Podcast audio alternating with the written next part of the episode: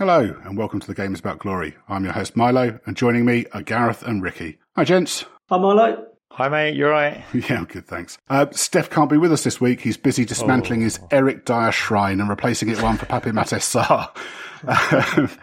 which means he's not here to talk about our game earlier today when we played Manchester United at Old Trafford, a stadium that's so knackered that I think you can get him free with an English Heritage membership. We, we put in a really good performance, and we must be a little bit disappointed not to come away with three points. But before we get around talking to that, Ricky, you were at the under 21s game at Southampton on Friday night.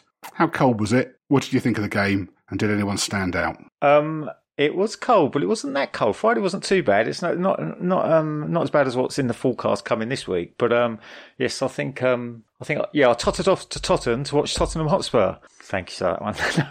no. um the under 21s, it's good to see some live football. So I haven't watched youth live football for ages. And I, I, I, don't know if it was just this game, but it was very, very frantic and intense. And there was not much time on the ball most of the time. And whether that's the exuberance of youth, I remember playing youth football and literally you never run out of energy. So it might be that. But, um, yeah, it was, it was great to see the youngsters. Uh, they're a bit depleted now because some players have gone elsewhere. Uh, but I could see Alfie Dorrington play, Will Lankshear and Soonsup Bell. And we did put in, a, it was quite a good performance. Southampton have got some good players themselves. They've got a great academy. We all know that. Um, but Lankshear's definitely a typical kind of target man centre, for not target man. He's a focus point, I would say. And he did really well. He had a great mm. running battle with their centre half, and I don't just mean on the ball, but off the ball, they were constantly digging each other in the ribs and pushing each other and stuff like that. It was quite funny to watch when you see this stuff close up. Uh, but obviously, he got the upper hand in the end because um, uh, he got one off his face to win it, which um, obviously cheered him up. But uh, I think he got a fat lip. But hey, you win the game 3 2 at the end there. You don't mind fat lips. Um, Soonsup Bell's very good player, very well balanced player. I think he plays with both feet. Mm. Um, I was having a close look at him on the left side in the second half. Uh, impressed by him. Uh, he, he he definitely gave their right back some problems, but couldn't really deliver the final ball, which was a te- which was actually a case for both teams. Um, it, as I say, it was a tight and frantic game, so it was quite hard for the technical skills to come through. But um, and of course, Alfie Dorrington, I suppose you're on about Big Alfie. He looks in stature a bit like the, the chap we just signed. He's um mm. he's a tall kind of once again a balanced player. It's quite comfortable receiving the ball off the goalie. We're doing plenty of that as well. We're just like Ange Wood, just out to the goalie and then wanting to feed it to a centre half. He's comfortable doing that. Um, he looks someone that's quite calm, quite in control, and I mean that even in defensive situations. He's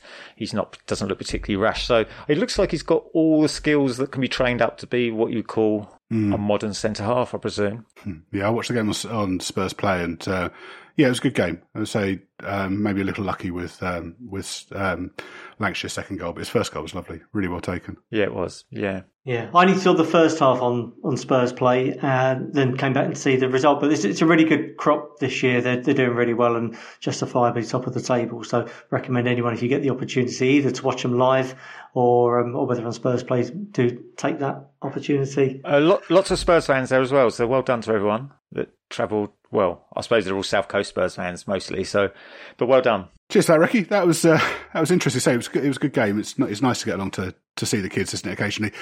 Um, let's move on to our game earlier on today. Man- Manchester United at Old Trafford. Saying it was a it was a really good performance. I thought, you know, considering the number of players we had out and you know some late changes. So, in a nutshell, what did, what did you think, Gareth?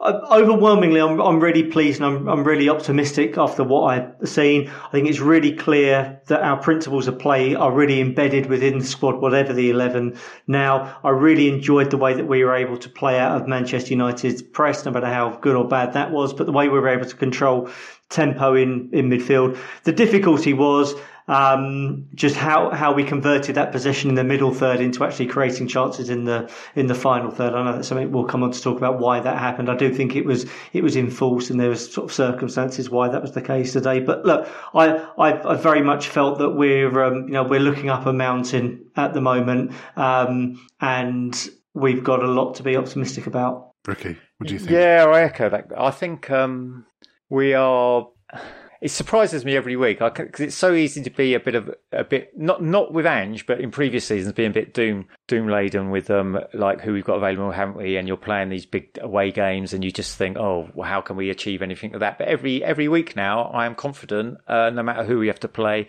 And equally today, I thought even with our the adversity we had to face, we showed Man United that we were a better team than them. Um, Anges has obviously had a lot less time than Ten Hag, and he well, in a nutshell, it looks like from our performance when you watch them now and certainly today that we actually do things on the training ground that we like carry out on a match day. And that, that's all just positive. And I'm glad we got something from it because, I mean, although, they, I mean, we're probably going to it, although they had obviously quite a great chance at the end there. I thought we deserved something out of it. And I think with a couple of other players, if they were playing, not that this is a slur on anyone that started for us today, um, I think we would have got something out of it. I think our, our, there was just a few little tweaks that would have made us uh, take advantage of United and the problems they've got, and they've got many. I think it's pretty remarkable, isn't it, when you look at the number of players we had out and kind of late late changes to the side because of illness that we still tried to play our game. And I think that's probably and the biggest credit I'd pay to Ange, you know, kind of throughout this period is that we've always tried to play the game,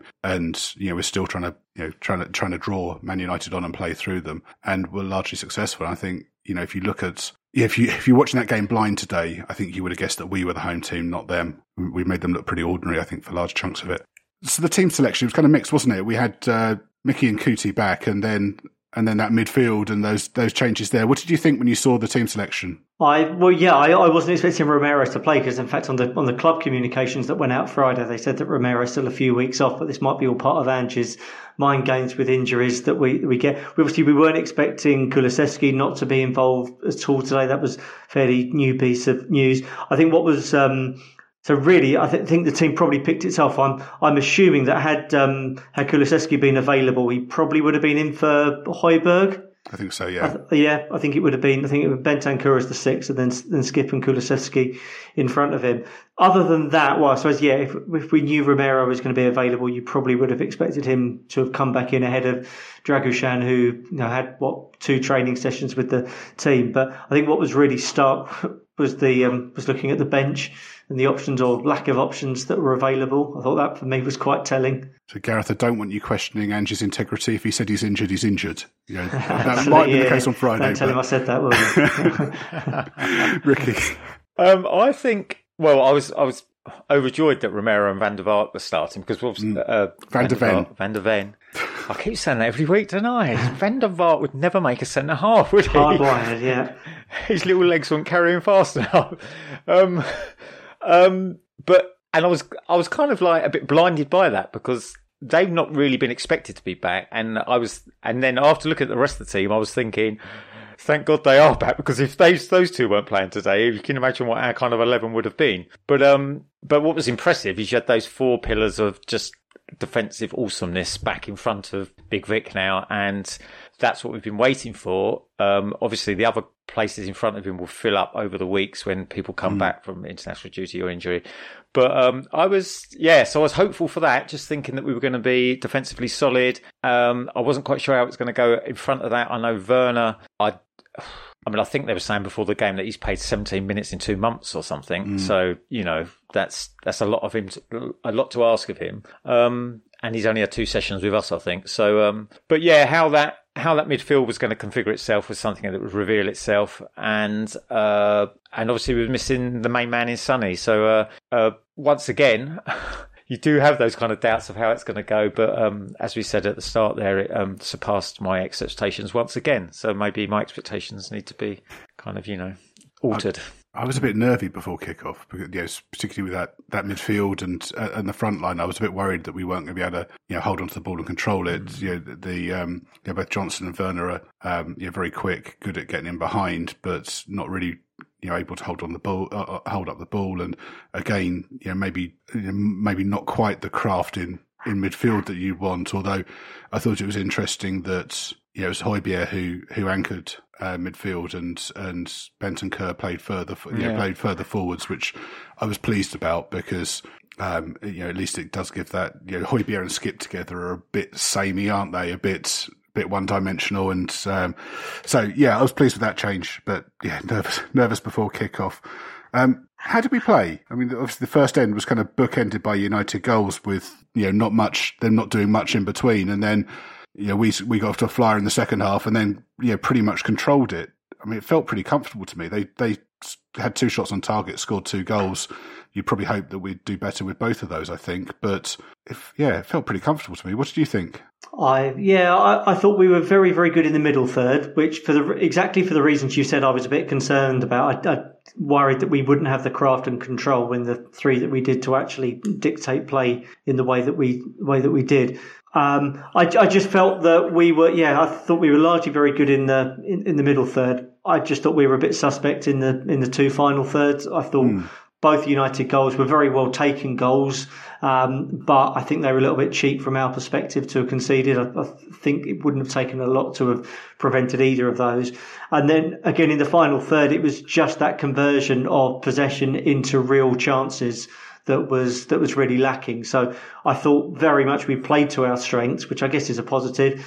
Which is we we look most likely to score from corners, and we did work lots of opportunities to gain corners.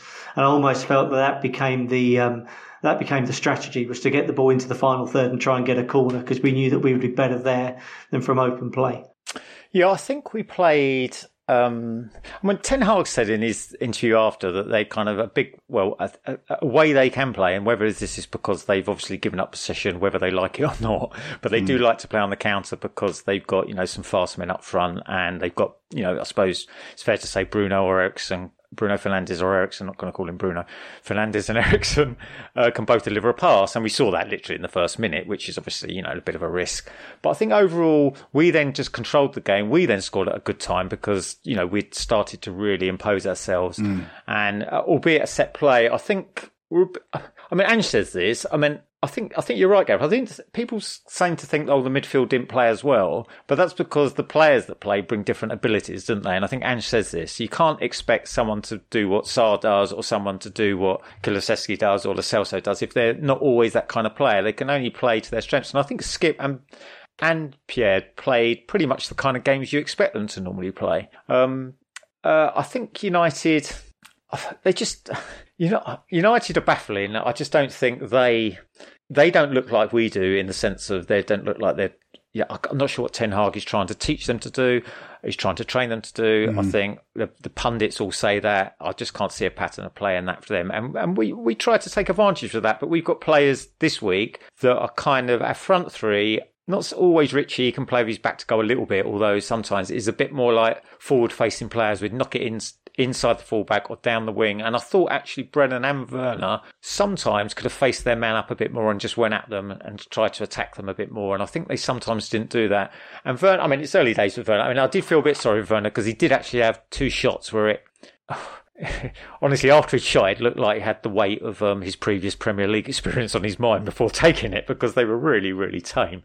And uh, but you know, it's, it's super early days for him. I said that in the beginning with the with with him not having a much game time and let alone practice with us. But overall, we were we were we were like we normally are. We're confident. We we you know we we play with no fear. We know our roles and we believe in each other. And uh, what more can that ask? And sometimes our limitations might just be the qualities or the abilities of our players, but that's not you know. That's mm. that's that's not a bad thing. We still, you know, we still could have easily won today. Why don't you say you mentioned Werner? Why don't we, we pick that up now? So he, he's joined us on loan from Fizzy Drink Leipzig uh, for the rest of the season with uh, an option to buy for 15 million ish. I think reports vary in the summer. Um, he's gone straight into the starting lineup after a you know a couple of training sessions. Um, I mean, firstly, how do you feel about the signing? Do you think it makes sense? And and how do you think he did? Gareth, do you want to kick off? Yeah, I think the signing makes sense. It's you know, it's win-win all round, really. I think we gain something out of it potentially. Um, so does the player as well. His primary motivation, we think, is to try and force his way back into the German squad ahead of the European Championships in the summer. So you know, it obviously works for him. Um, I, I, based on your very limited sample size today. I, I, do think he's similar to Johnson. They're not one v one players, are they? They haven't got a trick where they're going to go mm-hmm. and beat a fullback with. Yeah. So you probably need them to be in a fairly sort of specific situation to get much out of them. And perhaps that situation was there was the moment in the first half, right at the end of the first half, when Skipp played that pass into his path, and those are the sorts of situations you want him you want you want him in.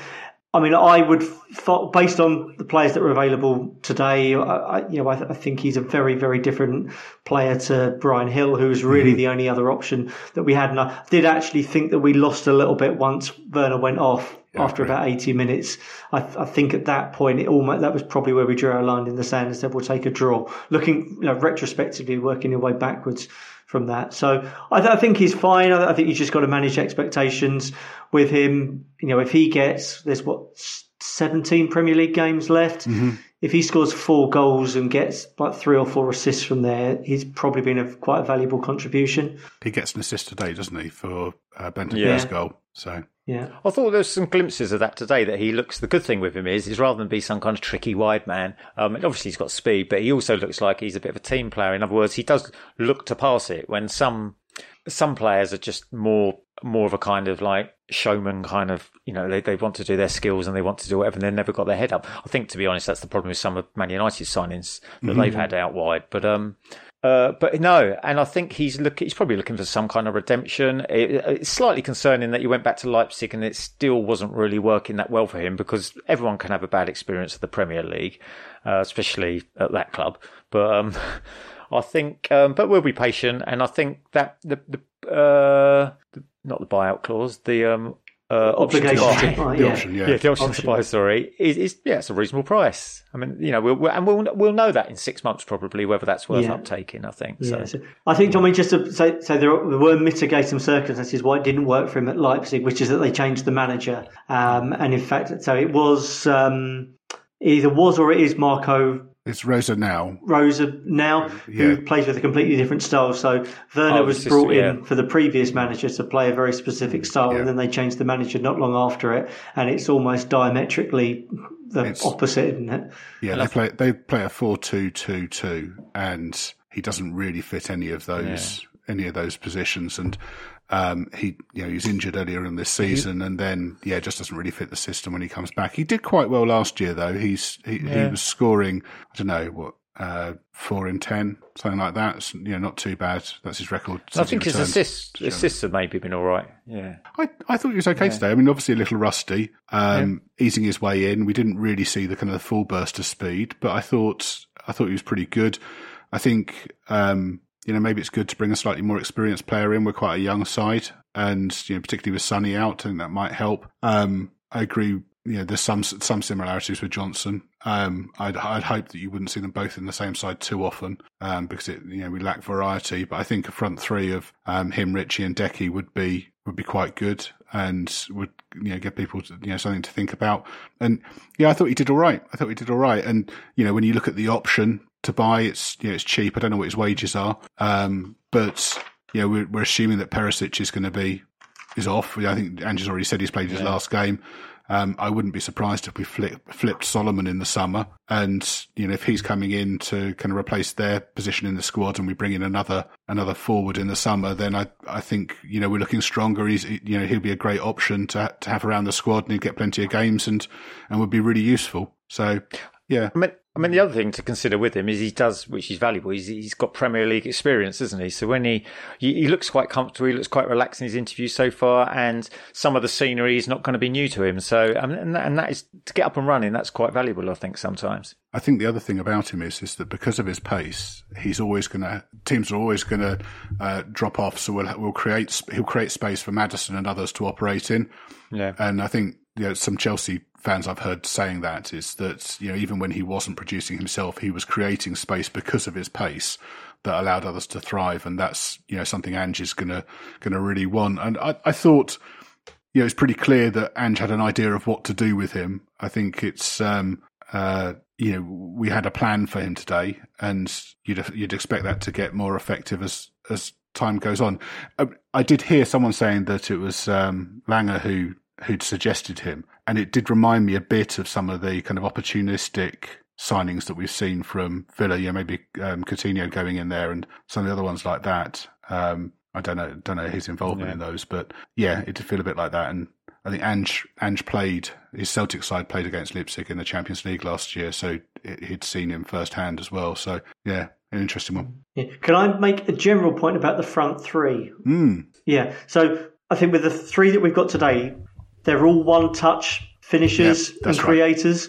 So um, you always felt that they were always, they would only score on their first touch. If they have to t- have to steady themselves or take a second touch, the chance probably goes away. And I was just looking at the numbers. So Richarlison scored eight goals for us this season. He scored 11 for us in total. And only one of those has been on a second touch, which was the second goal against Newcastle. Um, Brennan Johnson's one goal for us was the one touch finish against Wolves. He's got four assists for those. Three of those have been one touch assists. There was the one at Man City where he had three touches before he crossed it for, for Decky. Um, and I suspect Werner will probably be pretty similar as well if you went back and looked at a montage of goals and assists that he gets. So they probably happen on instinct. So, i.e., if they have to start sort of really thinking about it, they don't. I'm just mentally trying to top up Sonny's goals and, and, and Decky's goals this year. I mean, Sonny, there's a bit of a combination. There are some one touch because he scored a lot from a lot of cutbacks this year. But Sonny, you fancy him if he has to take a touch and steady himself. He usually scores. Um, certainly, Decky, I'm thinking he scored against Sheffield United, which was one touch to set himself, one touch to score. When he scored against Chelsea, that was a deflected effort where he had yeah. about three touches to set himself. I think Man City was the was the header. I can't remember the other two goals he scored at the top of my head. So I think if you put those three together, you have to play in a very specific way where you've probably got have a you know a Decky or a Maddison or a Lo Celso who can feed them, so they have those opportunities to score first time. And I, I think um, Son and more so Decky allow us to hold up the ball and allow others to join play. Um, the front three today, uh, you know, kind of straight up the line, aren't they? Straight, straight, you know, attacking players and, and not not really going to um, be able to do that. So, uh, but there's options. You know, we know that we were really short, really short today, and you know, consi- you know everything considered, I think it was it was pretty effective. Um, were you surprised to see Skipp playing as the most furthest forward of the three in midfield? And I, I think it's one of those things. I haven't, I haven't really looked on, you know, kind of social media after the game. I think it's probably one of the th- ones that, one of those things, one of those decisions that fans will be puzzled about, be moaning about. And I just wonder whether you, what you thought Angie's reasons for that are. Um, well, I think it just depends. I mean, you've got the three players to choose from, and the three and the three roles that you want to give them in midfield. And I just think he probably thought that Pierre might be a bit more disciplined. I think Skipp's disciplined, but I think he's a bit more active. I thought he probably thought Pierre might be a bit more aware and a bit more experienced because I think there's a there's there's there's a rule of thumb with United that if you can keep a reasonable close eye on Fernandes, then you're going to snuff out quite a lot of you know the good stuff that might happen for them. But um, and I think he wanted Bentancur still to be that kind of metronome. If you can if you can get the ball to him, if you can feed the ball to him, he'll keep the circulation going and that kind of thing. I think Skipp, the other thing with Skipp is is then you're looking someone that maybe like Sarr's had to is to play the more forward role, and I think Skipp. Skipp will easily match Sarr for running. I think the difference is though is that Sarr's Sarr's intu- intuition of where to run and when to run is just next level. I think. I think he's very much. Um, a lot of the running Sarr does is effective running. In other words, I, I don't know how he manages to do it, but he, hmm. he's very good at that. When Skippy's more of a he's more of a fighter and more of a kind of probably a bit more of a kind of Conor Gallagher kind of runner, I think, where you're literally going around trying to sort of close people down. I mean, this is none of this is criticism of Skipp. I think he so I think that's why maybe he suited that role more today because you're not going to probably get that running out of Pierre. Not that he'd probably play the more forward role anyway. And Bentancur, you just want to keep him in that position where you're gonna he's going to be a fulcrum for passes from defence to midfield to forwards and that. I mean, how well it worked, I'm not quite sure because I say I don't think. I think referring to what you were saying, Gareth, I think um, judging by the kind of forwards we had, it wasn't like we were like servicing them massively today in that kind of forward motion way that we maybe wanted to. And that might, as I say, just be because that's you, those some of these players don't bring those abilities. I mean, obviously Skipp made an absolutely lovely pass to Werner, so Werner, so yeah. But yeah, maybe that's what I, that's that, that's my my thoughts on you know. I mean, I think Skipp probably had his best competitive game for Ange today. Um, maybe not the heights of his um, style. really good display against Barca in pre-season, where uh, he really looked the part. Uh, Gareth, what did you think? What I mean, what what do you think the idea is of playing him? Well, there. I, I think he was Ange was really behind the eight ball, wasn't he? Once Decky was out and with Celso out as well, so I think there was no perfect way of putting him, putting the three of them in there because clearly it was going to be the three of them unless he did something really radical like put Jamie Donley in there. Um, whenever I think of if I'm if I'm thinking into my head about what does Oliver Skipp do today, the one thing I always picture him doing is make trying to make runs between the fullback and the centre back. So we had the ball on the right hand side on the touchline, and he always makes a run in front of the ball. Um, so I guess by having him that high up the pitch, you're allowing him to make those sorts of runs, which I don't think are for him to receive the ball. I think mm. they hmm. are to create space elsewhere. So it was, yeah, so there wasn't much he could do. But although what I wanted to ask you, Milo, because you're, you're far more of a student of this sort of thing, when Skipp went off for Dragusin with about five minutes to go, it was the change that I thought was going to happen, which in theory allowed Porro to go and play in midfield. Mm-hmm. Um, and I did wonder whether Porro playing in a midfield three would make sense. But when this happened, I think at the end of the game last week against Burnley, or mm-hmm. it's happened in a game recently where Porro's sort of been released to go and play in midfield. But rather than going and sort of tucking in as one of the three midfielders, he almost plays as a bit of a right wing back on top of the right back.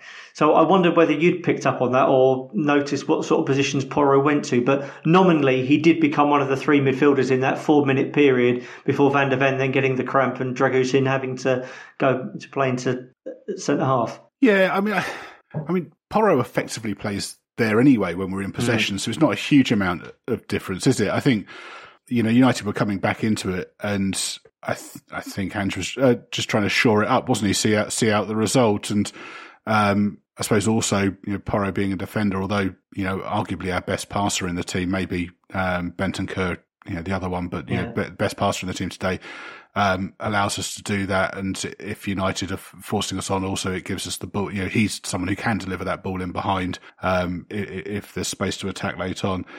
I, I mean, I think the bench was so so light today that you had very few options, and it's just really who's who's kind of fit enough to see out the game. Um, yeah, I don't think there's a lot more than that. One one other thought actually on on Skipp and uh, that role today.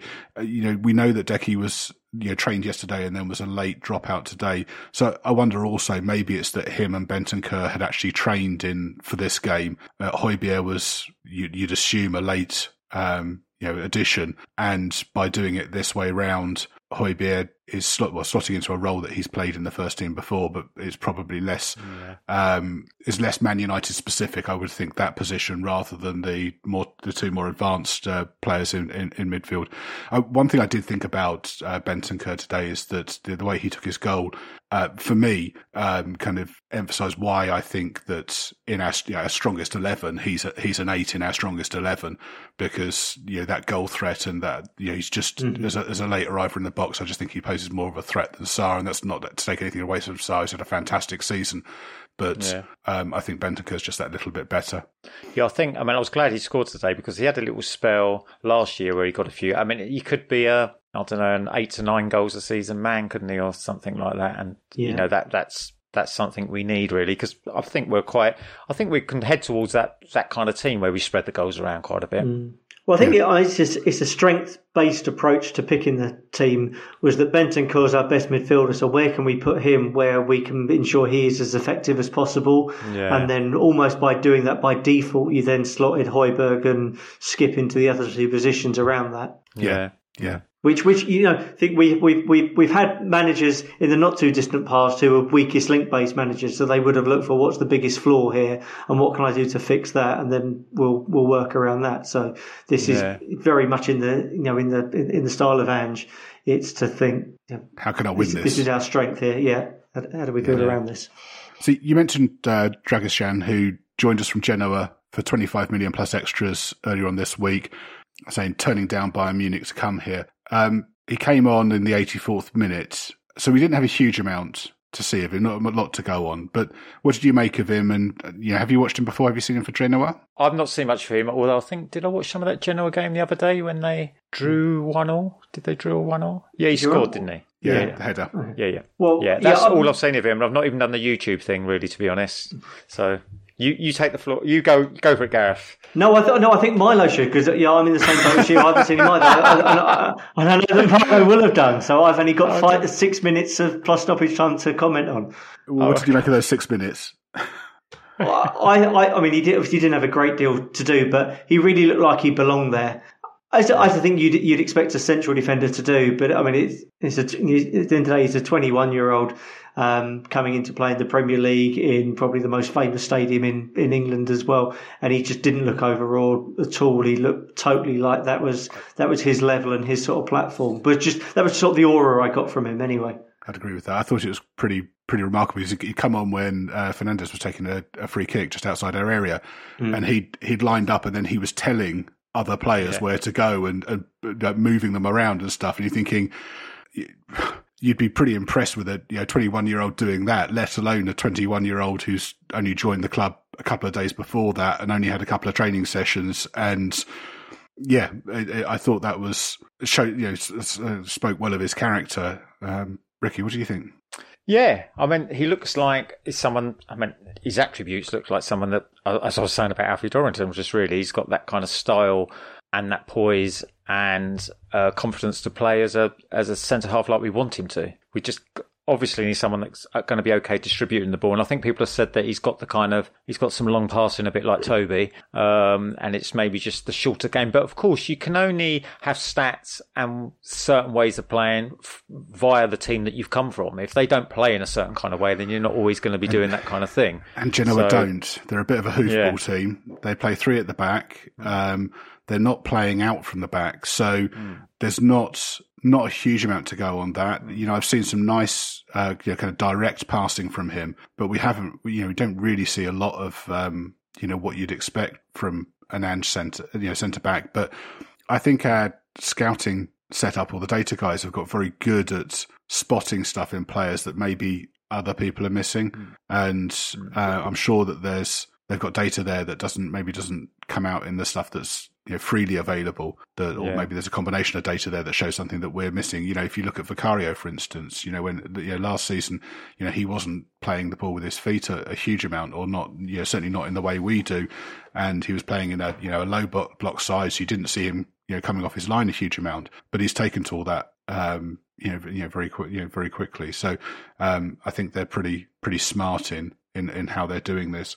Um, yeah, I like him. I'd say, he's just got that, like you said, he's just got that aura, hasn't he? Which is mm, yeah. is, is, good. He looks like he belongs, and I think yeah, that, I think that counts for quite a lot. And yeah, I've watched him a yeah. few times for Genoa, not, not a huge amount, but I've watched him, I don't know, five or six mm. times, I suppose. I, I, like him. I think he, I think he's a, a really good signing, and um, yeah, you wouldn't be worried if you know if he if he if um, if he had to play a few games, or you know if we'd had him before this last latest injury yeah. round, it w- could have made a big difference. So it's really good, and I think you know it's really nice to see this squad take, taking shape now. You know, we we really need you know a couple of couple of players for every position, and um, you know that's beginning to take shape. And you know, hopefully we maybe can add one or two more this window, be opportunistic, and then you know see where we are in the summer. Yeah. I mean, I think I think it's significant that we're seeing players, you know, choose us over bigger clubs. You know, after you know, him choosing us over Bayern Munich, and yeah, I just wonder whether you think this kind of creates its own men- momentum. You know, obviously we've had really, really good vibes around the club this season. You know, we're playing good football. I think everyone is, um, you know, is impressed with how we're playing, likes how we're playing. You know, Ange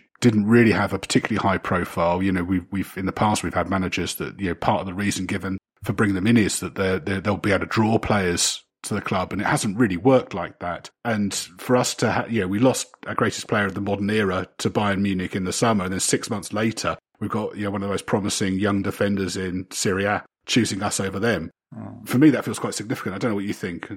Yeah, I think um, I think Ange said that. Uh, well, he doesn't like. Well, he's implying that he's not like he's not selling the club. He's not like a salesman. He's not doing that way. And I, will get the idea with. I'll get the feeling with Ange that he's one of these bloke. He's one of these chaps that can speak in a way that he kind of plants seeds in your head or he gives you like food for thoughts. In other words, rather than directly mm. selling something to you, it just makes you think. Maddison's comments in the summer kind of tie up with that, don't they? Because he didn't say, because it, this is how we're going to play. This is how we're going to play yeah. playing football. You can either be part of it or you're not. Yeah, it's almost a slight re- reverse psychology there, isn't yeah. there? Where it's like we're, and I think Ange's probably rather than do that kind of complete sales pitch. Oh, we're great, we're good, and then and then co- over complimenting a player. It's kind of it's more. It gives people something to think about, and and I think from and what's helping, I think as well, is from from the kind of from the backroom staff point of view, I don't mean the coaches, I mean the kind of scouts and that kind of thing. Mm. I think we're taking that a lot more of a 360 view of people now and players and their kind of character yeah. as, as, well as their ability and their technical ability.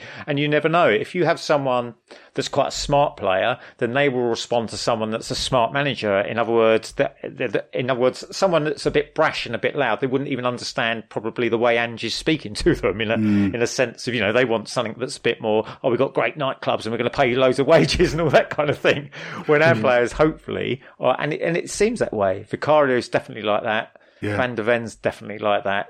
Players that want to learn, got the intelligence to want to learn and absorb everything that Ange is going to throw at them. And I think, um, and I think that that that's starting to build. And I think Ange is happy himself. And I think that's what's reflected in some of his interviews recently with all the kind of adversity. adversity. I think he's now thinking that I think I am, he himself is now thinking I'm onto something here. And I think I might have even more than just a nucleus of a team here. I'm starting to build plenty of players that are really on, on the right page with me. And, um, and of course, I mean, hey, I mean, you know, if you're a club on the up and and you're you're you're playing a lovely style of football, that's going to be attractive as well. But um, I think I think players are going to want to be part of something, and yeah. and the age of players we're targeting is really um, uh, a great mm. thing as well because it, it, gives you a chance to build something that's going to have a few a good few seasons out of it, and you know, fingers crossed that the manager stays around for those seasons as well. Well, if, yeah. if we put out Dragusin and uh, Van der Ven, you've got what twenty one and twenty two year old centre backs, and yeah. yeah, they look. Yeah, they look He's composed. They don't look. Yeah, they could be playing. They could have been playing yeah. against Southampton on Friday night, couldn't they? And yeah. so the other, mm. the other thing that occurred to me was, say, the Vicario inter- interview in the Observer today, where he was saying that he would have walked here and signed his contract in his own blood when he when he got the chance. And mm. um, I do think that this kind of creates the momentum, and it starts becoming almost self fulfilling that people feel like that. And, you know, if you think back a year ago when people, you know, we're thinking, oh, who's going to want to be the manager of this lot? Who's, you know, which players are actually going to want to join us because we're such a mess? And then to be where we are now just feels, you know, remarkable to me. What do you think, Gareth? Hmm. yeah, I mean, for, for lack of a better word, clearly it's a project now that people want to be part of. Um, I mean, again, we should probably reflect that the Premier League has huge pulling power anyway, didn't it? And um, we're in a fairly unique position, and we've definitely maximised this this position at the moment. That you know, if you go to Man City at the moment, you're going to be um, well down the pecking order to go in there.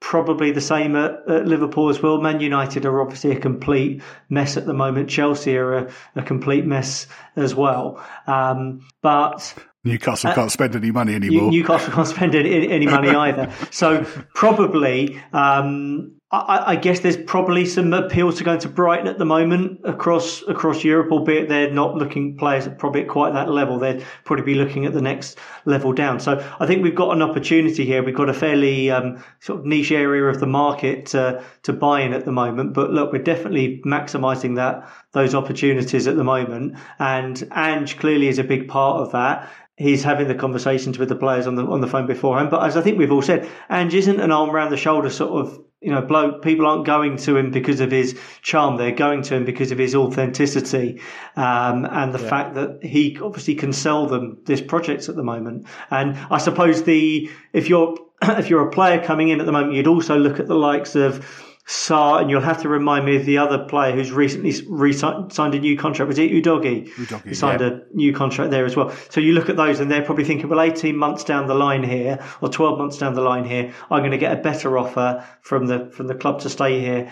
to build an even bigger contract. And um, I, uh, you said right at the start, or you may have said it off off pod. I'm quite comfortable with the fact that these players might be looking at us as a stepping stone. Now, clearly, um, Dragusin's agent is, um, oh, he had verbal diarrhea, didn't he? We may in a few years describe him as being a bit of a gobshite, but he's already sort of alluded to the fact that he's he's looking at his next move in the, you know, Real Madrid and, and Barcelona. And I don't have any problem with, with players coming in here if that is their ambition and seeing us as a bit of a bit of a stepping stone to that level, because I, I think we'd always I think we'd always be aware that we are never going to be the biggest sharks in the you know in the tank. But if we got a little bit more control over where those players are you know are going, I'd I'd rather them have ambition to go and play for Real Madrid and Barcelona after Spurs rather than Arsenal or Liverpool.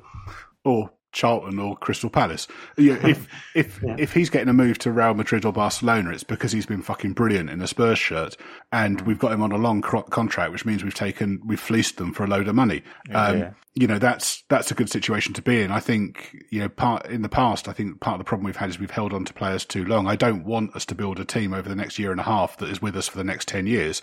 I want to see three or four of them leave every year and replacements come in, and we keep it fresh, and we we we you know we we we keep on building. And I think yeah, I think it's been a problem for us both as fans, you know, being reluctant to see players to go, but actually as a club, you know, not not doing that. And um, you know, I think it's far better to sell players. Maybe you take the risk of selling a player a year too early than it is holding on to them, and it's a year too late, and they're mm-hmm. worth half the value they were at their peak. So, uh, yeah, I'm I'm quite happy with that as well. And you know, I want, you know, if a, if a player's coming in with that kind of attitude, it's because they've got confidence in their own ability.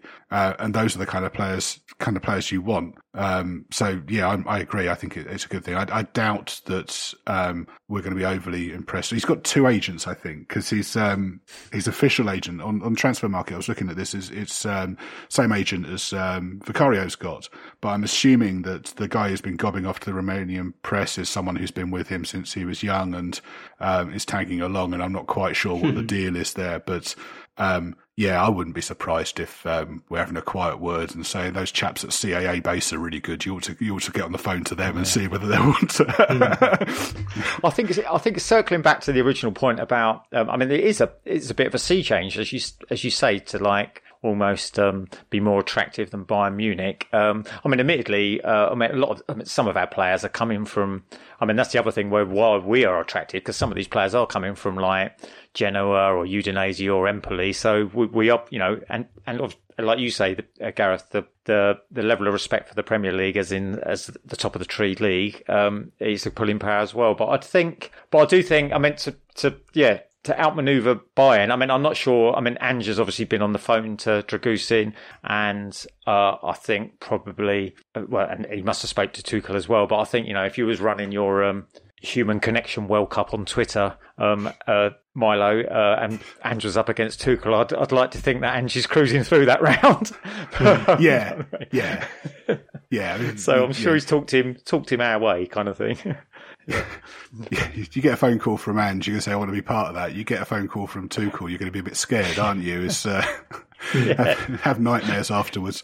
Uh, yeah. Um, I mean, in terms of that kind of, that vibes thing, I think, um, I think it's a sign of how far we've come that, you know, we've gone to, we've come away with a point from Old Trafford and, know, with an injury ravaged side or you know, sickness ravaged side and we're disappointed with it.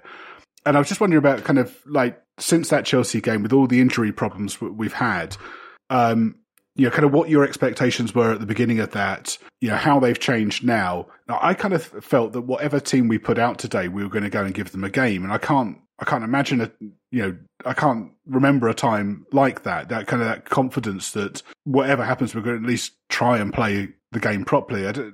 what do you think? I mean, have your expectations changed over that, over the last couple of months? Um, I well, I, th- I, think immediately after the Chelsea game, I really thought the results would we would suffer, and we'd probably get a few more results like the ones we got against Wolves and Villa, and a little bit against West Ham, where it wasn't that the you know that the we weren't building something; it was just the sheer number of players that we had out. We we just literally ran out of players to mm. be hmm. able to sustain any sort of decent form. So I think we have ridden the storm a little bit. Um, I think more through sheer perseverance over that sort of Christmas and early December period, and we were probably fortunate that we played teams like Forest, um, who were out of form, and Newcastle, who were out of form at the at the time. But having come through that, my expectations or my hopes for the season, right back at the start of it, was that we would get vibe. It would be a vibe season, and that we would get somewhere near the top six and we'd fairly comfortably qualify mm. for Europe. What I hadn't expected is that United would be so poor and that Newcastle would be so affected by injuries. I, I, think they're probably a good benchmark for us actually in terms of the number, mm. the, um, the, you know, the changes they've had to make week on week on week. So, you know, I, I, I think now it, you know, it very much is about maintaining those vibes and I would be really disappointed if we didn't finish in the Champions League spot next year. Even though it might cost you some tea. Well, yeah, well, that's the that's the step back with Aston Villa. I mean, he did say that we'd finish at least eight points ahead of Villa, which I still think is optimistic. Oh, yeah. I think they have, um, yeah. Um, I think. Uh, I mean, obviously Chelsea was the big split point in our season, really. But um, I mean, I'd like to dial back. I mean, this is what people kind of forget. I mean, I'd like to dial back. This is so remarkable what short period of time is this is. Because if I dial back even to the start of the season, what people, I'm not saying they're forgetting it, but we had a brand new manager and we had and we had what do we have? We had three new players in the back four, uh, in the back five. We had a goalie from a, a lowly Italian team that we're going to hope is going to be okay.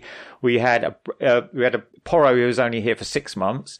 We had um, we didn't know Sarr was going to be good.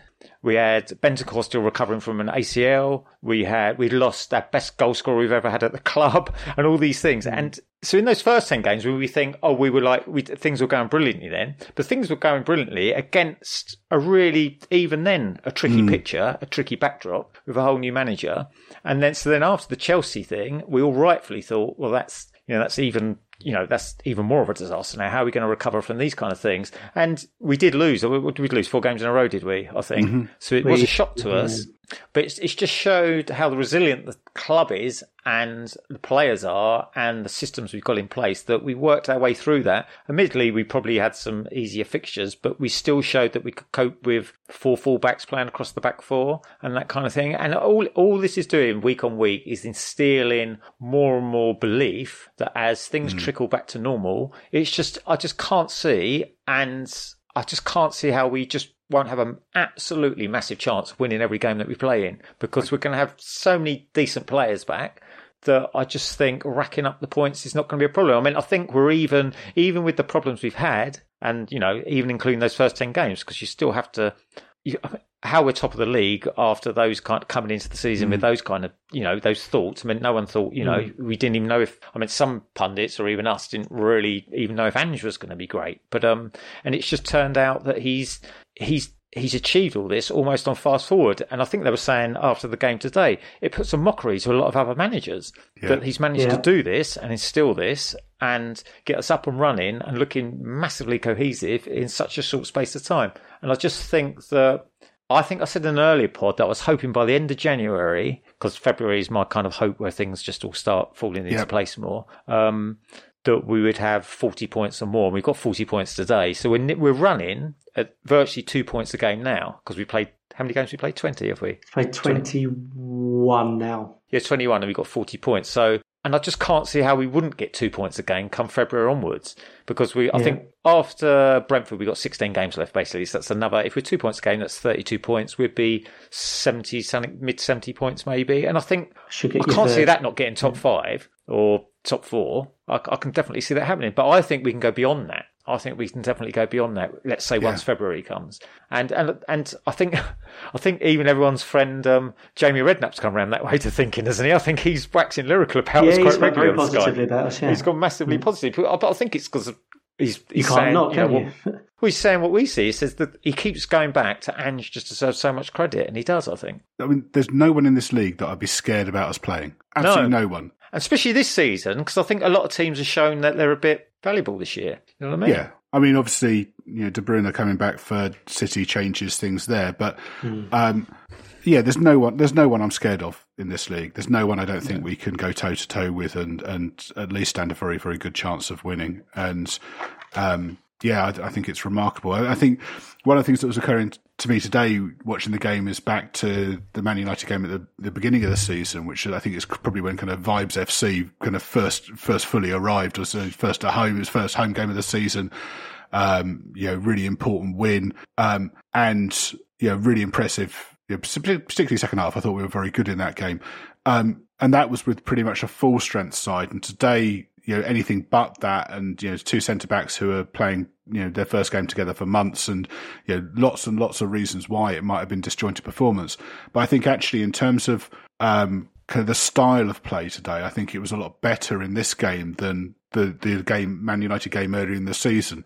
You know, if we if we'd taken that team who played in the the corresponding fixture and put it in this one, then I think we you know we we end up winning by quite a lot. I think we would have blown them away. Um, but I think it's really encouraging that you can see that improvement, you can see that development, even when you've got you know second and third choice players starting. Yeah. yeah. I think I think the other thing to remember is, I mean, our you know our kind of direct competitors. I mean, they'll they'll they'll be getting back into the weeds of um, European football as well come the back end of the season. We've got a really skinny schedule, and we can make full use of that. I think that's the great thing about it. I mean, you know, we've had some good gaps between games, and as the players come back, uh, they will then will be able to fill the bench as well. So when it comes to those 60, 70 minute yeah. substitutes, you know, without too much of a drop off, we'll be able to go. I mean, you know, when you're not when you're playing one game a week, come the weekend, you're absolutely, you know, chomping at the bit to get out there. Yeah, I think it's just worth um, pointing out. You, you said about you wouldn't fear us going anywhere. So we've drawn now at Arsenal, we've drawn at City, and we've drawn at United. So a that's the first time since 2006 that we've managed to avoid defeat in all three of those games. But for anyone who've only got into football in the last 13 years or so, Man City were a very different Man City until yeah. since about yeah. 2012.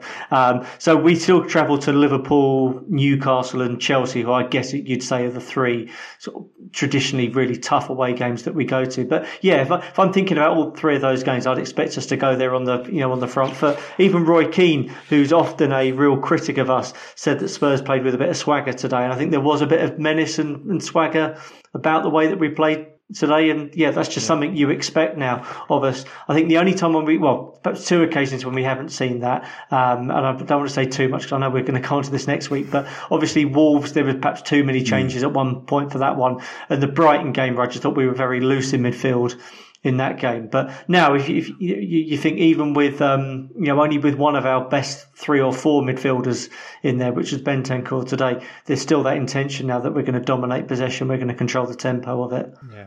What do you think of Man United today?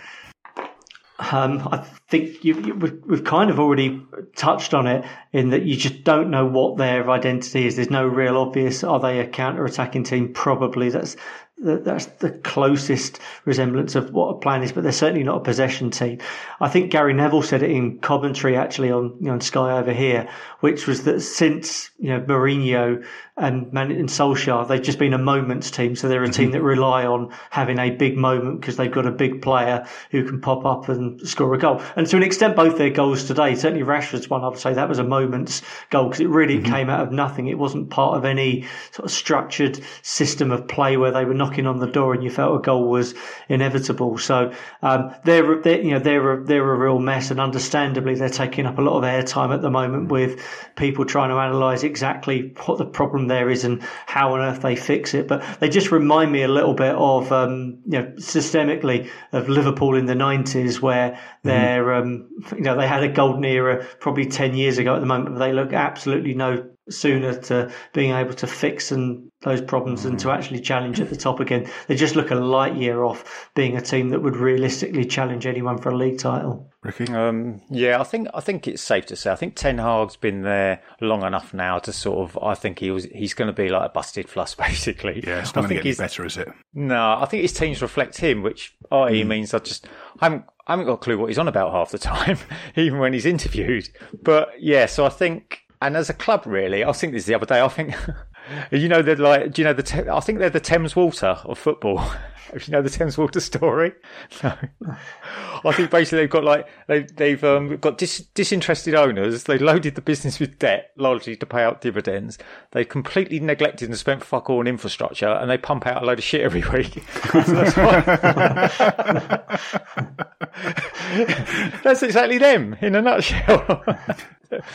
I, I, was thinking was, that the other day. It came to me, and I thought, yeah, that's that's who they are. Well I thought it was noticeable that their fans were getting very, very uh, restless, and particularly in the second half. And I think it must be yeah, pretty humiliating, for, you know, to be the home team, and you've got a team who's just kind of draw you out and then passing through you. And um, I think when they saw, I don't know how um, how aware the, the average Man United fan is of our kind of first choice first team, but then you know they must have been aware that we were you know it was a uh, you know scratch side and you know you know not the best team that we can put out, and yeah. um, I think um, you know everyone's got Werner is. Um, I think, I think everyone's kind of underestimating him a bit, aren't they? Or you know, they don't have particularly strong view of him. So I think, yeah, I think they must have been pretty confident when they saw that lineup, or must have thought they got reasonably lucky. And yeah, I think it was pretty humiliating for them that we go there and play like the home team and silence them. And on mm. TV, at least, um, I could only really hear our fans singing. Yeah, hundred percent. That's it. Yeah, it was it was it was noticeable how quiet they were in the in the first half. You know, you you, you think having got that early goal, it would have lifted them. But I, I made made notes from about the tenth minute onwards, which is what seven minutes after they'd mm. scored, it just went deathly quiet over there. There was almost an expectation or resignation about what was gonna what was gonna happen next. I mean, I do think actually, I, I did write this down in my notes as well. I think if you if you're able to put any one of Fernandes, Rashford, or Garnacho into our starting eleven today, you know, we'd have won that game comfortably. They, so they do have players who um, should be able to solve problems and win them games, but just, just structurally they're such a mess. But they wouldn't get into our team on vibes. No, no, so, they definitely wouldn't. They, de- they definitely wouldn't on vibes. They definitely take that sort of aura about them. If you take their sort of core attributes and qualities, though, if you had Fernandes, who potentially is a player who can unlock a defence or put the ball on a sixpence for one of our three forwards who can only score with the first touch, then that would have made a hell of a difference. And I think you know Rashford's probably a better finisher than um, any of the three that we had up there as well today. So they have the point I'm trying to make is they have individually got some really good players there, but there's no sort of cohesion at all. That you know, I, I think best way to sum it up about Ten Hag is that he's you know he's definitely not 100 percent of the problem there, but sort of increasingly he's also definitely not the solution either. Yeah. They've had an amazing run, haven't they, Manu? With disastrous managers since Sir Alex. It's just, I think you said in one of our chats, Milo. I think they are the worst run club in the Premier League, aren't they? I think so. I think any. I think yeah. they're they're kind of um, insulated against the their bad decisions, or you know, kind of uh, protected mm. against their bad decisions, partly because of their size. They've got you know they've got so much money that yeah. um, that it kind of protects them a bit, and obviously they're they're still a draw because of their size, because of their name. But I, it's hard to think of anything really they've got right since Ferguson was um, you know, retired, and mm-hmm. I, I also think that you know you've got so many kind of ex players or ex you know, um, or manager managers around who are still kind of involved. You know, Ferguson was sat next to Ratcliffe today, wasn't he, in the stand? And I think you know half of the you know so many ex players on the payroll still, and I just think it's it's not particularly healthy. I think and even like with this buyout, it's I mean that's not. I don't think that's going to help them. Ratcliffe's in charge of football matters, no, but, the Gla- but, the Glazers are, are in, you know, own the majority of the shares and are in charge of commercial matters. Hmm. What ha- you know, what happens if well, if they fall out? Exactly. I think they've got hmm. clauses. I think they've got clauses in the contracts that they're not allowed to criticise each other publicly. Hmm. Glazers want their cake and eat it with that deal. I think they want someone yeah. to come in to try and smooth over all that bit they've been getting so wrong. But like you say, if it, if they fall out, they've still got the power to then be the dominant stakeholder. So yeah, it, I, the only way I see it working is if it works straight off. If it comes, you know, if, if Ratcliffe can bring in a load of players to begin with, and it, you know, uh, you know, maybe brings in a new manager, and suddenly everything everything clicks, um, then maybe it maybe it works. But if it doesn't, if there's a prolonged period, I can just see there being you know, kind of gaps between them in terms of where they want to go, and then that beca- creates a problem, and or people don't know quite who they're reporting to. You know, maybe the Glazers start turning up at games again and stuff, and it just it creates yeah. problems. And you know, if you look at what he's done at Nice, where again he was meant to be someone who was um, you know, coming into the dressing room, um, you know, almost like a kind of Ted Boehly kind of character. And there were rumours that the reason they were signing so many ex Premier League players was because he wanted players to talk to in the dressing room when he turned up.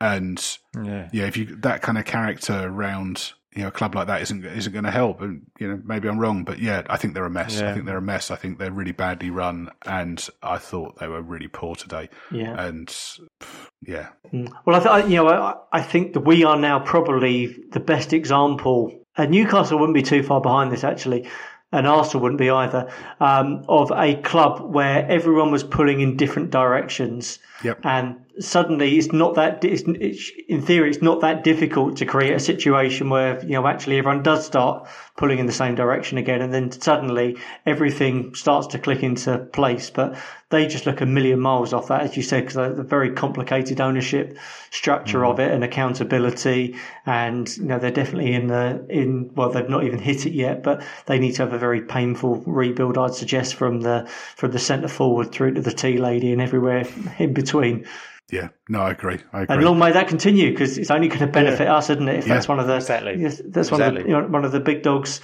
sort of out out the way. I, yeah, I think I think any other club run as badly as that would have been relegated in that period. So. Yeah, that's it. Yes, I think that I, I, think they were saying if they lost today, that would have been their tenth league loss this year. I mean, that's just mm. So un-Man United over. Like you, I mean, I, I, suppose us older people just have got the, the Ferguson legacy in our head all the time. We that's the Man United we kind of think. But I suppose, mm. I mean, I don't know how long is it since Fergie's gone. No, it yeah. must be. Well, you, I mean, you're, you're neither of you both of you are older than me. I'm going to reveal here, but I don't think either of you are quite old enough to remember. I said Liverpool in the 90s, but of course, Liverpool yeah. in the 90s were basically United in the early 80s, weren't they? And so I, I, think probably I hear a lot of Man United fans saying this feels very similar to that team where they, they would have odd moments. You know, they may even win the odd cup competition, but there was never that. Um, yeah. There was all those problems within the dressing room. I think his drinking culture was very um, was yeah. very prevalent back then as well, wasn't it? They had a flash manager trying to do flash things, and over the course of a season, it just never mm. was, Ricky, never sustainable. You and I are both old enough to remember pre-Ferguson United.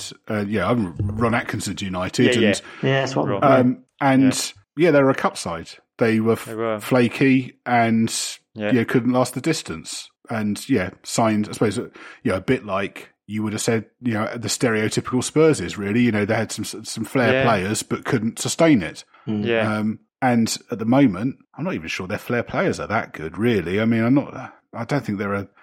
I don't. I don't no. see big clubs. You know, if, if they fail to make the Champions League, I don't really see a queue of clubs coming in to try and poach their best players. Really, no, oh, yeah, I mean, I, I'd say Fernandes is probably pound for pound their best player, but he seems yeah. to have lost a little bit of heart from the games we've. He just seems to spend all games whinging at the moment. So yeah. I think maybe his inner fire isn't burning as quite as brightly as it would have done a couple of years ago, and that probably then sets the tone. If he's the, and he's the club captain as well, isn't he? Yeah. I mean, the problem they've got is some of their players they brought in, especially their fair players, have come in for absolutely monster fees. So it's you know they're going to have to swallow that, or you you've just got no other clubs that you can redirect them to in the sense of fee wise, or maybe even their wages. And yeah. um, really, uh, I suppose some better running of the club and a manager that can make it work. I suppose that's you know every club's kind of target, really, isn't it? So, but you know that's that's the way you can get something out of those players because I think probably some of them are kind of decent players. It's just it's really interesting with players just to know whether they'd be different in a different setup with a different manager. Mm. In the same way that we say that some players, when they leave a really good setup, like when Poch teams and that, then when they go to another team, you think, oh, he's not actually as good as I thought he was because yeah. he was in a perfectly well-oiled machine. You know what I mean? So some players suit that better than others. But yeah, they're in a yeah they're they're in a they're in a mess. But long may it continue. As aye aye Gareth, that's what I say as well. Right, should we take a positive and negative from the game, nice and quickly? Gareth, go on. Um, positive. I just really enjoyed the way that we played through midfield today. The little triangles that we created, yeah. um, the, the, ability to move the ball quickly through the middle third. Um, and my other positive is that we've now got an actual genuine got a two week break or twelve day mm. break because I think it's much needed with the with the squad there. Yeah, the um, I think that just the you know the negative is the inability to convert that possession and all those good vibes in the middle of the pitch into anything really meaningful in the final third that would have allowed us to win the game. Uh, my positives are just generally what we've been talking about, you know, on the positive side of stuff, and the, even in the kind of overall picture, um, and not really any negatives. I can't think of anything. A bit of a this is going to be really a really lazy yellow card for Bentancur there. Really, yeah. I think he knew he kicked it away and just tried to deny it all. But yeah, we don't need any unnecessarily racking up of yellow cards and suspensions. Put it that way. So uh, yeah, my positive I think to the returning players, so having uh, Van der Ven and uh, and Romero back just made such a huge difference and was really good to see. And hopefully, this was kind of the last of the games where we've got that. Um, yeah, there's those injury and um, those injury problems. You know, Mad- Maddison's you know, back in training should be good for for the Man City game. We, you know, hopefully Decky, you know, Decky should be back. He was only he's only been sick, so um, that's that's really really encouraging. So hopefully, it's not too long to go till we get those players back and um, yeah, I'm just as, as, we were saying earlier, I'm just really excited to see what happens from February onwards because um, we, you know we've been we've been you know churning out results with uh, with scratch sides and and um, you know not being able to make any subs and uh, I think once we've got everyone back and we've got a strong bench again, I think we're going to be a real force. Negative, two sloppy goals to concede. Really, I think um, I think if uh, Van der Ven and Romero played a couple more games together and a little bit further along their uh, um, you know kind of match sharpness, then I, I, don't think those goals go in. I think I think we get the points mm. regardless of what happens at the other end. Right, the week that was. So uh, it's the cruelest of ironies that Eric Dier has left the club and Steph's not here to eulogise him. Uh, on Thursday, Eric joined Bayern Munich on loan for the rest of the season. It's a bit of an odd one. I think before the deal was done, everyone was expecting it to be a sale for I don't know three or four million euros was being talked about. Uh, Dier's contract's up at the end of the summer, so it's farewell after nine and a half years. How do you feel about this? Um, I feel well. I feel very similar to how I felt when Michael Dawson left us about ten years ago, um, which is that he's been a great servant for us, but it's the it's the best thing for both him mm. and for the club for him to move on now. I'm I'm you know I'm really like the message that he left for the club, and I'm you know really happy that he can leave with some real fondness for the club as a whole, I guess his teammates and um, probably the people he's he's he's in he's around every day at the training ground and the sort of support staff that go for that as well. And my, my hope is that history will remember him kindly amongst the fan base as well. I'm, I'm pleased actually he's probably had the six months that he's had this year under Ange because I think if he'd left in the summer, it would have been under a real cloud just because of that was a particularly galling time for everyone at the at the club. So um, obviously it wasn't a renaissance so much for him, but I, I, think the fact that he's leaving when when the waters are mm. fairly clear is um, you know you know is a good thing. His last game for us was the when he came on as a sub against Everton, wasn't it? So I'm yeah. pleased that he goes out with a with, you know, with a victory under his belt. Yeah, I think um, I think you're right. I think maybe I mean, realistically, I think he probably should have been being phased out from about I don't know four years ago, probably. And you know, he's never quite been the same player he was since uh, since his illness, uh, and you know, that it robbed him a bit of a pace and a bit, little bit of a mobility. And um, yeah, before that, yeah, he was a really, really, really you know good player. He was a good you know good midfielder. You know, he, he was a um, you know really important part of a really good side. And I, I, I hope that kind of as time goes by, people will remember that more. You know, as the more recent memories uh, fade, you know, people will remember that, that, that earlier stuff more. And you know, maybe he's a bit like Lloris in that that that sense, where um, you know, maybe stayed maybe stayed at the club a couple of more years than you needed to, and you know that delayed rebuild that we, we all knew needed to happen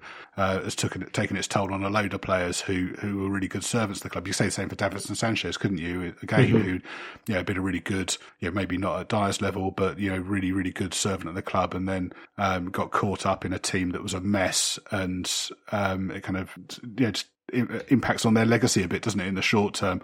Um, but yeah, yeah, it's, it's, I'm, I'm pleased for him. It's a, it's a move I definitely wouldn't have put money on. I think yeah. I was kind of, I was kind of expecting him to kind of rock up at Everton or somewhere like that. Palace, or, yeah, yeah, that's right. Yeah. Or, um, or maybe wait till the summer and, uh, and join Sporting Lisbon. I mean, it, you know, it's, it's, a loan till the end of the season that something like that might still happen.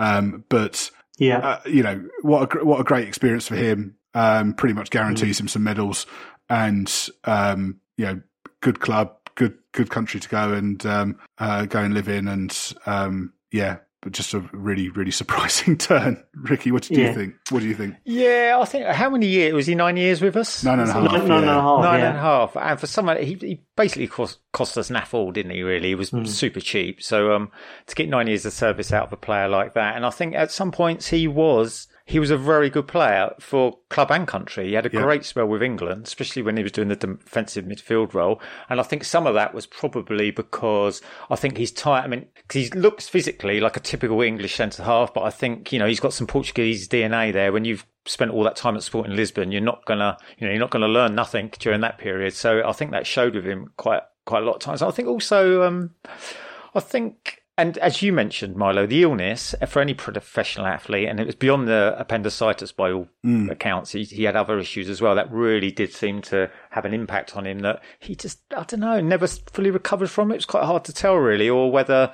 the kind of the, the, the kind of managers or the way we were playing then didn't suit him as much. It's quite hard to tell, but he never seemed to regain it fully, like the heights he'd he'd been at before. But I think um, the other thing to mention, he was, he, he, by all reports, he seemed like he was almost like an unsalaried um, player liaison manager in the dressing room. Mm-hmm. You know what I mean? Yeah. He's he's he's been so good with so many players, and lots of them have mentioned that helping them settle in.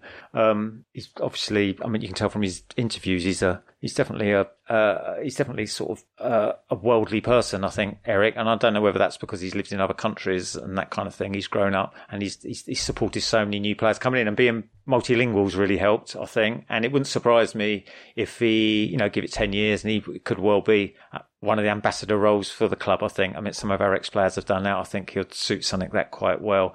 Um, is it the right time to go? I mean, obviously, it looked like it was kind of phasing out, you know, from a football's point mm. of view. But um, but I also think like he's probably quite pleased from a, an allotment point of view as well, because I think the allotment and um, vegetable growers know this is like this is what they call the hungry gap at the moment. There's not much going on in the allotment. So he's going and, to a country where he can get plenty of pickled cabbage. Is um... yeah, that kind of thing. A bit of sauerkraut and that. So yeah, there's not a lot going on. You're preparing for the new season and that kind of thing. I just hope. Um, I hope he hasn't, unless he's got some purple sprouting growing, because that'll be coming mm. soon, and you don't want to be missing out on that. That's kind of one of the king of vegetables. So um, Eric's probably quite pleased. It does actually make me wonder with players. Do they kind of leave all this stuff behind? Do they? then? Does then someone else kind of help out or move in? Because I'd imagine if you're not going from Munich, you don't know how long you're going to Munich. Pardon? I'd say, I imagine he'd probably want a UK base, wouldn't he, at some point? So you'll probably find that they'll, you know, keep the house here or rent it out for a few years or something like that, and then, um, uh, and then, yeah, maybe come back after he retires. Yeah. Who knows? It does Who make knows? me wonder that with players though, they have such lots of kind of life stuff going on here, and they do they just you know mm. you know do you just does someone just I know obviously they're paid a lot of money, so they can probably get people to like keep uh, things people, ticking yeah. along.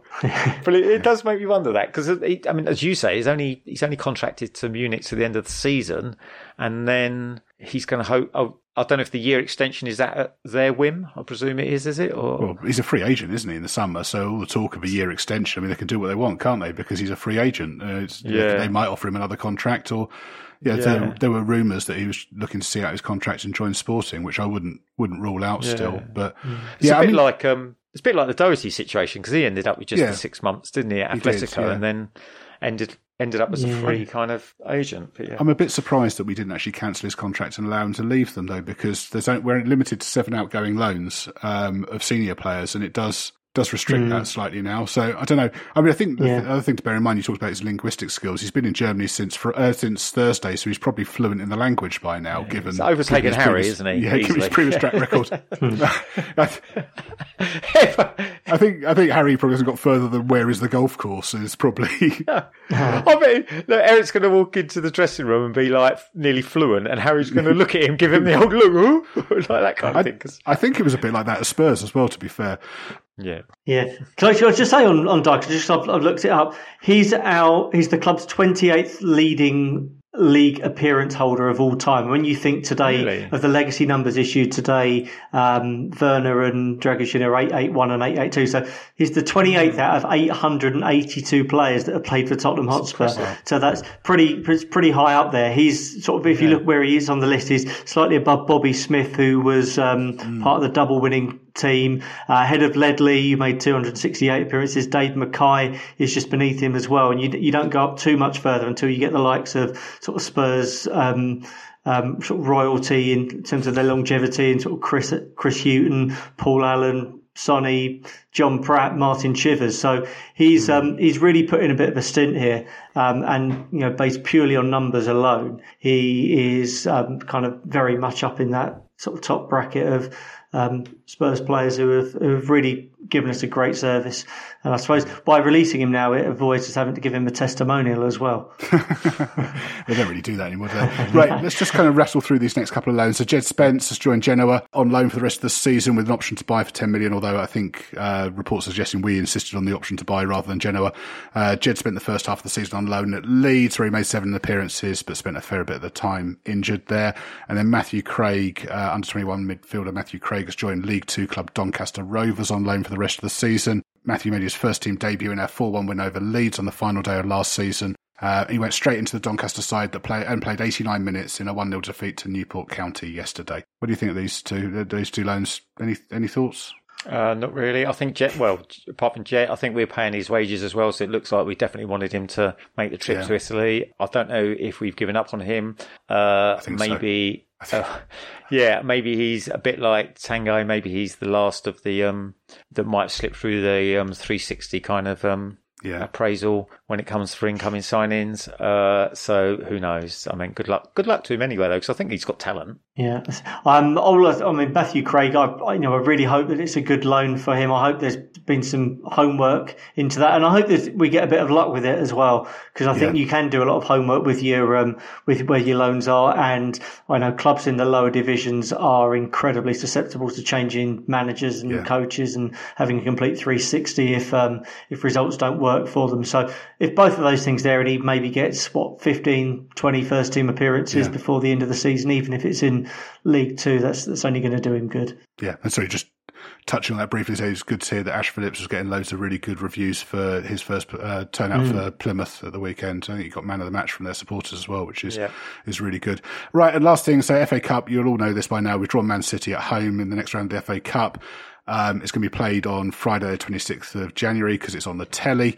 Um, what do you think? Bad draw, bad time of the game? Anything else we want to moan about, or are we happy and it's just another team that we can roll over on uh, Ange's merry march to silverware? Well, I mean, obviously in the third round we drew Burnley, who are a team who have visited, I think, our stadium on three or four occasions and, and not get anything out of it. And of course, having on. done that, we then wanted to draw another team that have Yeah. been to the Tottenham Hotspur Stadium on multiple occasions and never got anything out of it. And we've managed to do that. But um, no, I, I you know, it, look, it's, it's, it's the worst. Well, it's just being away would have been the worst draw possible. Um, Man City have got 25 world class players, and it doesn't matter whether they rotate. I know the goal Ederson got injured yesterday, so I suspect he wouldn't have played anyway. But I mean, the, there's a bit of a drop off to the to, to the backup goalkeeper.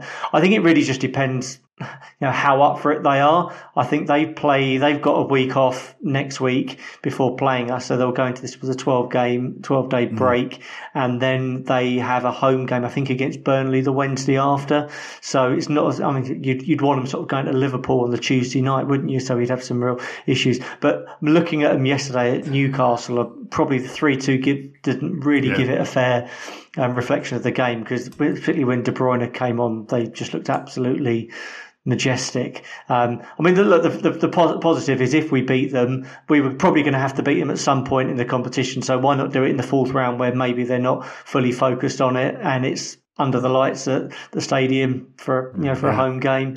I'm, I'm, I'm just know, verbalising. I'm Let, let's hope everything in Maddison. my head at the moment. Let's hope Maddison coming back for us has the same effect as uh, De Bruyne coming back for them did. Ricky, Yeah. what do you think? Yeah, I just think um, it could have been. I think from our point of view, it'd be more favourable if we'd have drawn them a round or two later. I think Haaland could be back for them, might not be back for them, but as you say, Ederson's out now. De Bruyne definitely looks back, uh, but I think a round or two later would have one definitely mean we had a lot more players back, and two, hopefully. Late, I don't know when the uh, fifth round is to be honest, but they might be back in European football then with a bit more of a heavier schedule. So, um, yeah, it's a bit of a shame, but I don't know. They don't really win at our place that much, do they? Or uh, don't win at all, I don't think, do they? They're yet to score. They're yet to score in our new stadium. so, so, um, there we go. so we'll but, that. but you got to fear them. They are, you know, they're Yeah, yeah. they're a great team. So yeah. Cheers, guys. That was fun. Cheers, Milo. Milo. Cheers, mate. We'll be back next week to look back at our first half of the season and catch up with the latest transfer news and rumours. And Steph is bound to try and squeeze in a bit on Eric Dier as well. Thanks for joining us, and we'll see you then.